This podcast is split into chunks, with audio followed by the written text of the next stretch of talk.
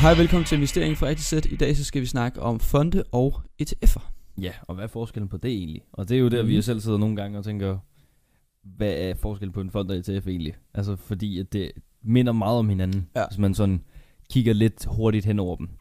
Men vi starter med, hvad en fond er, og hvad ligesom karakteriserer den. Og en fond er noget, man køber igennem et, øh, investerings, øh, en investeringsforening. Og det er ligesom et bevis, som ofte befinder sig inden for et område, altså eller en branche, som kunne være grøn energi, altså hvor, det, hvor de øh, køber, altså køber aktier i virksomheder, der laver grøn energi. Mm, for eksempel som Vestas og Ørsted. og nemlig. altså der er så mange, ikke? Ja, vi kommer ind på nogle eksempler, som udbyder fonde og Mm. ETF'er senere. Men det kunne være grøn energi, men det kunne også være et område som i Ja, Asien, eller Geografisk landområde. ja, geografisk, ja, som i Asien, eller i Danmark, eller Europa, eller et eller andet. Vesten. Ja, i Vesten Ja. ja. generelt kunne det være. Øhm, og det er jo lidt, hvad en fond er. Altså, det er en, der er både en aktiv og en passiv Mm. øh, fond. Og hvad er forskellen egentlig konkret? En passiv forvaltet øh, fond, det er mere eller mindre bare et indeks. Øh, der er der ikke nogen udskiftninger mellem aktierne, der er i den her fond. Men det er der derimod i en aktiv fond.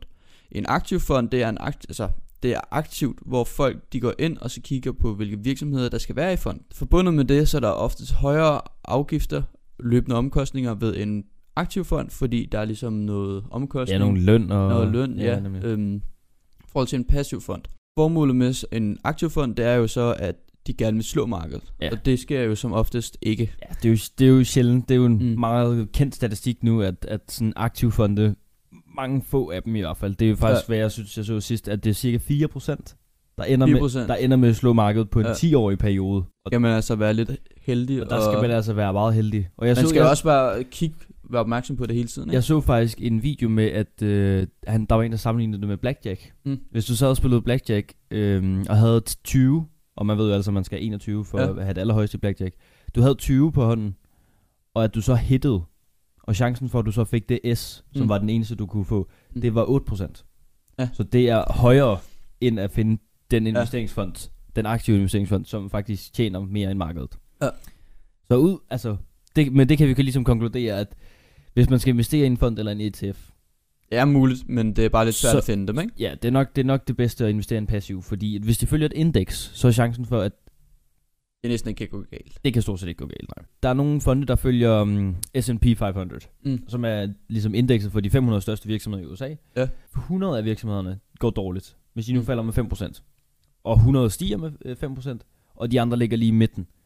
Så, er, så stiger indekset jo måske med 1-2%, fordi der er så mange, som ikke falder, Mm. som ligger omkring... Altså, Der er en stor sikkerhed i det. Ja, nemlig, der er ekstremt stor sikkerhed i det, når det er sådan kæmpe indekser. Ja. Men fra at køre lidt væk fra fondene, så bliver vi nødt til lige at snakke lidt om ETF'erne, da vi er dem, vi skal sammenligne med. Og altså en ETF, Exchange Trended Traded Funds, ofte kaldet ETF'erne. Mm. Og altså, hvad er forskellen så fra det og en fond? En ETF, det er et øh, investeringsbevis, hvor at du fordeler din, øh, din investering over Ja. mange forskellige virksomheder. Lidt ligesom en fond. Og billigt, kan man sige jo. Og billigt, der er nemlig øh, Ja. rigtig billige løbende omkostninger, Ja. fordi det er nemlig passivt forvaltet. Lige præcis. Altså meget passivt i Mm. forhold til en fond, hvor der er ligesom, altså, der er godt nok passive fonde, hvor de heller ikke er særlig høje. Men de er Men stadig ETF'er højere. er endnu lavere. Ja, det er meget end- lavt. Altså, snak- danske passive Ja, fonde, vi ikke? snakker jo 0,05% OUP, Mhm. og det er jo ingenting Nej. i forhold til en halv procent måske for en passiv fond, og Ja. Over halvanden procent for, For en nogen aktiv, for aktiv fond, ikke? I hvert fald. Der er også det med en ETF, det er udelukkende solgt på udenlandske børser, og man kan altså ikke rigtig købe det på danske børser. Nej, altså det, der er i hvert fald mange nede i Tyskland for eksempel, Mm. og der er mange i, øh, i Holland er faktisk også øh, Ja. mange en del i. Så det er i hvert fald der, hvis man køber som dansker, at man nok ofte køber i de markeder, fordi, altså i hvert fald Tyskland, for det er jo euroen, så det er jo Ja. meget stabilt i forhold til vores egen krone i hvert fald. Det kan man også godt lidt sige, det er jo lidt en, øh, en ulempe for ETF'en, at den, bliver ud, at den bliver handlet på udenlandske markeder, og det vil sige, at der altid er den her lille valuta-omregning. Ja, lige præcis. Men altså, der er også en anden fordel med en ETF jo. I forhold til i hvert fald en aktiv fond.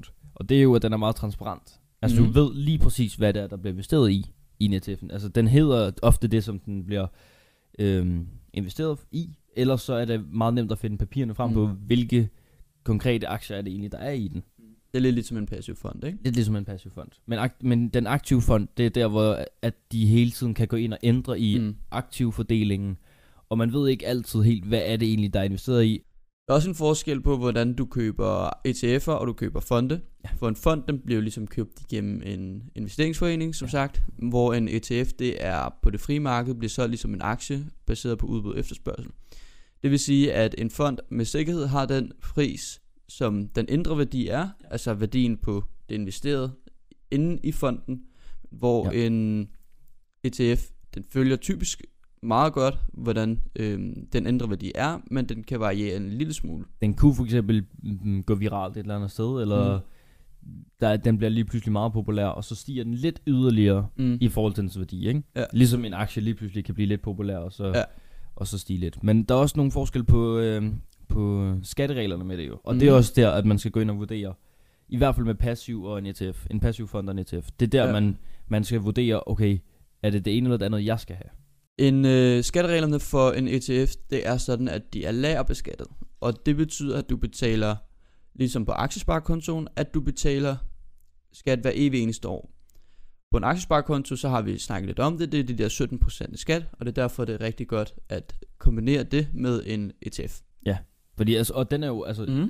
nemlig som du sagde, den er jo også lagerbeskattet i forvejen. Så det er jo det, at hvis du har den der, så er det, skal de ting, der er i den, alligevel lagerbeskattes. Nemlig. Så hvis du har en rigtig god ETF i den, fylder den helt op med dem, og den står bare og kører derud af, så er det jo ekstremt godt, kan man sige. Ja. Fordi, og hvis, så skal den bare helst ikke være udbyttebetalende jo.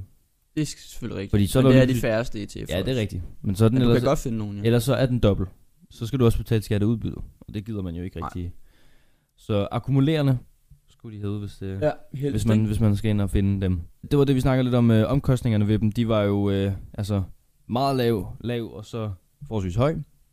Og beskatningen, som du var inde på, der med, at den er lagerbeskattet, hvis det er en ETF. Men den passive fond er ligesom en realiseringsskat, så det er først, når du sælger den, at du skal betale.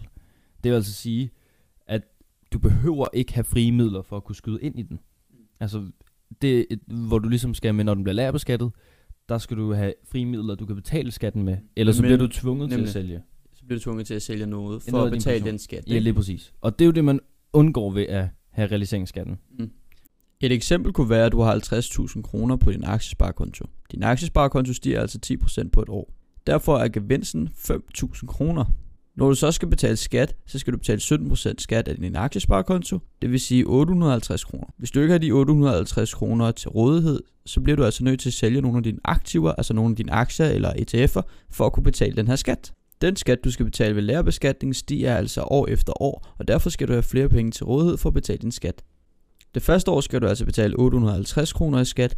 Året efter, hvis de samme ETF'er stiger 10%, så skal du altså betale 950 kroner i skat.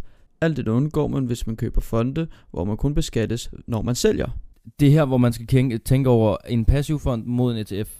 Hvilken vej vil man gerne gå? Fordi lagerbeskatning, hvis du har meget store øh, positioner i, net, i ETF'er, så er det meget store summer nogle gange, Mhm. du skal betale i skat, hvis de stiger meget. Og det kan være svært at finde den, øh, de penge, hvis man bare er en normal privat investor. Ja. Ikke?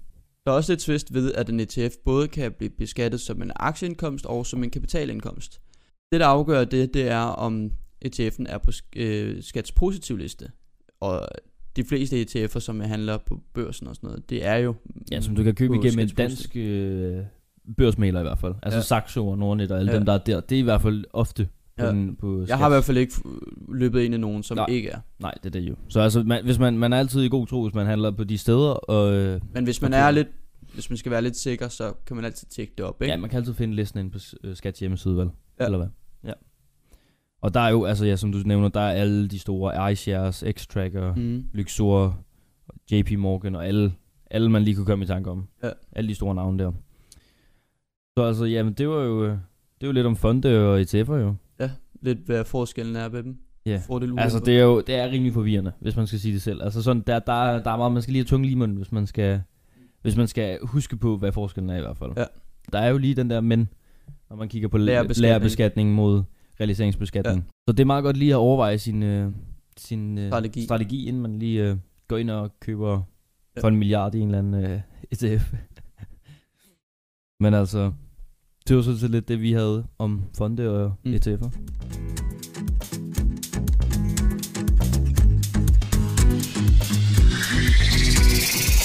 Husk, der kommer en ny episode af Investering fra A til Z mandag og fredag.